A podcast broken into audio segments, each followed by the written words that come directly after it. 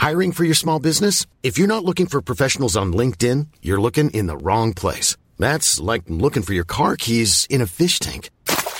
LinkedIn helps you hire professionals you can't find anywhere else, even those who aren't actively searching for a new job but might be open to the perfect role. In a given month, over 70% of LinkedIn users don't even visit other leading job sites. So start looking in the right place. With LinkedIn, you can hire professionals like a professional. Post your free job on linkedin.com slash spoken today.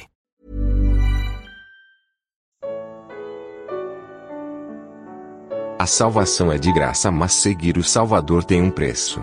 Evangelho de Lucas. Comentário de Mari Persona. Enquanto a salvação é pela fé e de graça, a todo aquele que crê em Jesus, segui-lo na prática tem um custo. Jesus dá dois exemplos disso, um que fala de construir uma torre e outro de preparar-se para a batalha. A exortação é para que você saiba que segui-lo tem um preço. Ele diz: Qual de vocês, se quiser construir uma torre, primeiro não se assenta e calcula o preço para ver se tem dinheiro? Dinheiro suficiente para completá-la? Pois se lançar o alicerce e não for capaz de terminá-la, todos os que, os que a virem rirão dele, dizendo: Este homem começou a construir e não foi capaz de terminar. Isso está em Lucas 14, 28 a 29. Uma torre é alta e visível Assim é o crente que constrói uma torre. O seu testemunho será evidente a todos os homens e ele ficará numa, numa, posição estratégica e privilegiada para perceber a aproximação do inimigo e discernir suas intenções. Ele também discernirá qual é a vontade de Deus e como reagir a cada ataque. Esse discernimento é um privilégio do crente espiritual, isto é, que não apenas foi salvo por Cristo e tem o Espírito Santo, mas que é guiado por esse mesmo Espírito e não pela sua própria carne. O apóstolo Paulo escreve que quem é espiritual discerne todas as coisas, e ele mesmo por ninguém é discernido, pois quem conheceu a mente do Senhor para que possa instruí-lo, nós, porém, temos a mente de Cristo. Isso está em 1 Coríntios 2, 15 a 16. Ou seja, o crente que anda em comunhão com Deus e com a sua palavra não somente sabe discernir a vontade de Deus, como também as intenções de Satanás e dos incrédulos. Mas para esses, o crente espiritual, para os incrédulos, o crente espiritual é um verdadeiro enigma. Não conseguem compreendê-lo. Um bom exemplo de construtor de torres você encontra no rei Uzias, no Antigo Testamento. Ele construiu torres fortificadas em Jerusalém e também construiu torres no deserto. Isso está em 2 Crônicas, capítulo 26. Ele não construiu apenas em Jerusalém, mas também no deserto para detectar os inimigos quando ainda estivessem longe das portas da cidade. E quais são as portas dessa nossa cidade, que é a alma ou o coração? Nossos ouvidos, nossos olhos. Deus os colocou numa torre, isto é, no ponto mais alto do nosso corpo. De, do poeta grego Cícero até o britânico Shakespeare, muitos autores já usaram a frase: os olhos são a janela da alma. Mas nos evangelhos você encontra o Senhor Jesus mostrando que não apenas os olhos, mas também os ouvidos são as principais vias de acesso ao nosso coração. É o que nós veremos nos próximos três minutos. Olhos e ouvidos são as vias de acesso ao coração, mas eles por si só não são capazes de decidir o que fazer. É você, por meio de sua vontade, quem decide o que entra ou não. Como aconteceu com os judeus que recusaram a verdade, de má vontade ouviram com seus ouvidos e fecharam os seus olhos. Se assim não fosse, poderiam ver com os olhos, ouvir com os ouvidos, entender com o coração e converter-se, e eu os curaria, diz o Senhor. Mateus 13, 15.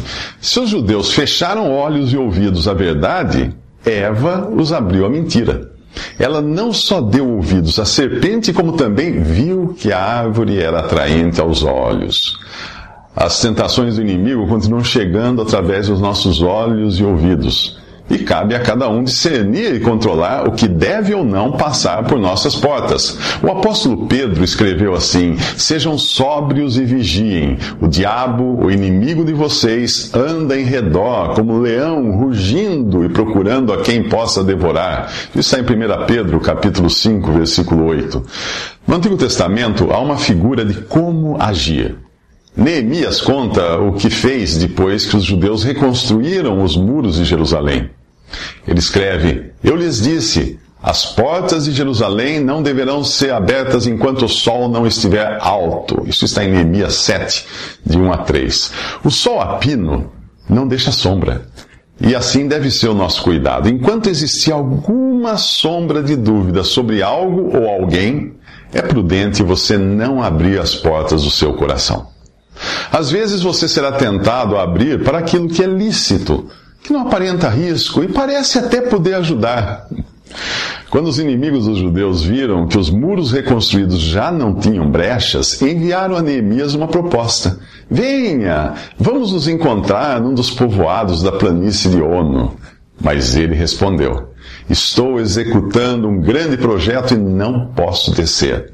Por que parar a obra para ir encontrar-me com vocês? Isso está em Neemias 6, de 2 a 3. Se você também estiver executando um grande projeto, não irá dar ouvidos aos convites dos ímpios. O primeiro salmo diz: Feliz aquele que não segue o conselho dos ímpios, não imita a conduta dos pecadores, nem se assenta na roda dos zombadores. Ao contrário, a sua satisfação está na lei do Senhor, e nessa lei medita dia e noite. É como árvore plantada à beira de águas correntes. Dá fruto no tempo certo e as suas folhas não murcham. Isso está no Salmo 1, de 1 a 3. E por falar em água, nos próximos seis minutos voltaremos ao rei Uzias para ver o que mais ele construiu além das torres.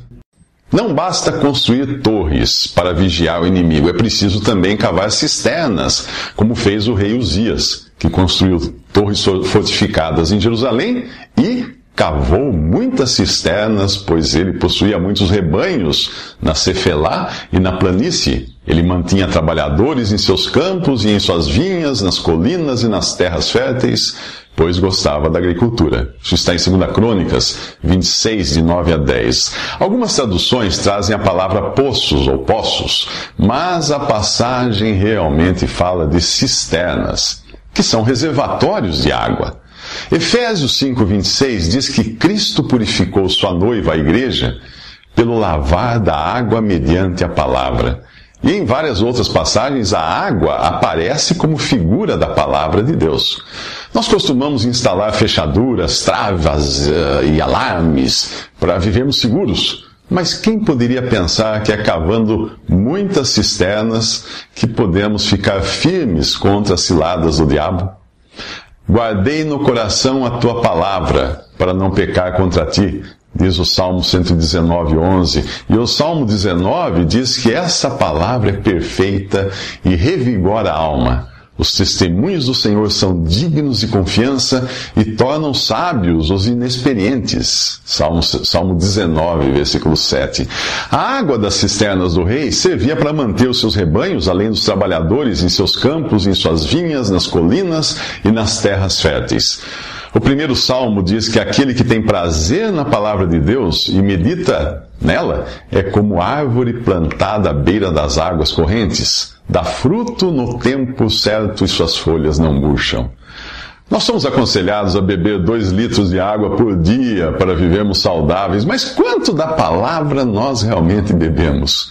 Eu não estou falando aqui de volume, pois é possível ler a Bíblia inteira em menos de 100 horas corridas sem aproveitar uma vírgula. Eu estou falando de saborear, de digerir a palavra, até ela impregnar os nossos pensamentos. Proteção, vigor, sabedoria, refrigério, muito mais você encontra na palavra de Deus se as cisternas do seu coração estiverem sempre cheias dessa água pura.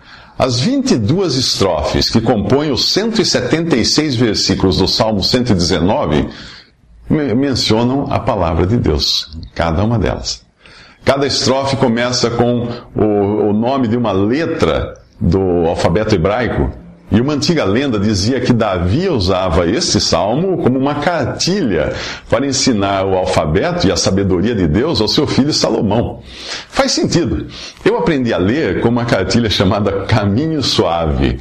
Eu não posso imaginar um caminho mais suave do que a palavra de Deus para aprender a ler, falar e pensar os pensamentos de Deus. Uma torre é defensiva para você vigiar contra ataques e defender sua fé sem atacar pessoas. Mas existe uma esfera onde o cristão é soldado em uma batalha contra seres espirituais. Pois a nossa luta não é contra pessoas, mas contra os poderes e autoridades, contra os dominadores deste mundo de trevas, contra as forças espirituais do mal nas regiões celestiais. Isso está em Efésios 6,12. E é de guerra que Jesus fala aqui.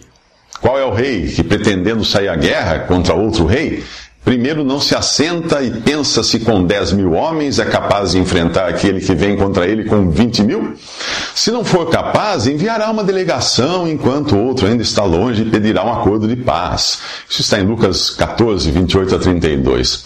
Esta guerra não é travada com decibéis de berros prepotentes, cuspidos no microfone, e nem brandindo a Bíblia de forma ameaçadora ou caminhando de um lado para o outro num palco como se fosse um cão bravio que marca território. Não. É de joelhos que o crente luta em oração e sujeição a Deus, mantendo o domínio do próprio corpo Paulo escreve que os espíritos dos profetas estão sujeitos aos profetas, aos próprios profetas, pois Deus não é Deus de desordem, mas de paz. Sendo assim, não corro como quem corre sem alvo, e não luto como quem esmurra o ar, mas esmurro o meu próprio corpo e faço dele meu escravo, para que depois de ter pregado aos outros, eu mesmo não venha a ser reprovado. Isso está em 1 Coríntios 14, 32 a 33 e 9, 26 a 27. Reprovado é quem começa a edificar ou sai a batalhar, confiando na sua própria inteligência oratória e poder de persuasão. Sem oração, leitura da palavra e comunhão com Deus, você viverá numa farsa. Você será um farsante. Muitos que um dia caminharam muito bem, hoje só fingem caminhar. A respeito da torre, Jesus diz: Se lançar o alicerce não for capaz de terminá-la, todos os que a virem rirão dele.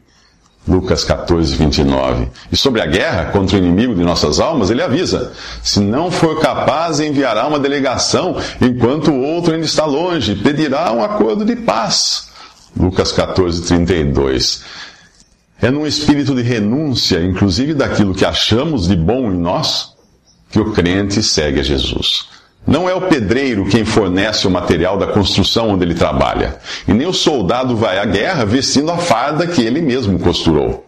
Da mesma forma, qualquer de vocês que não renunciar a tudo o que possui, não pode ser o meu discípulo, diz o Senhor Jesus em Lucas 14, 32.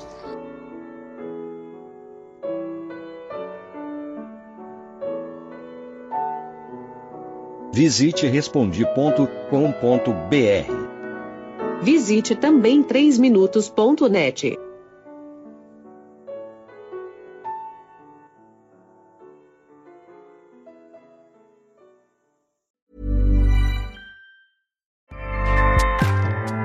ACAST powers the world's best podcasts. Here's a show that we recommend.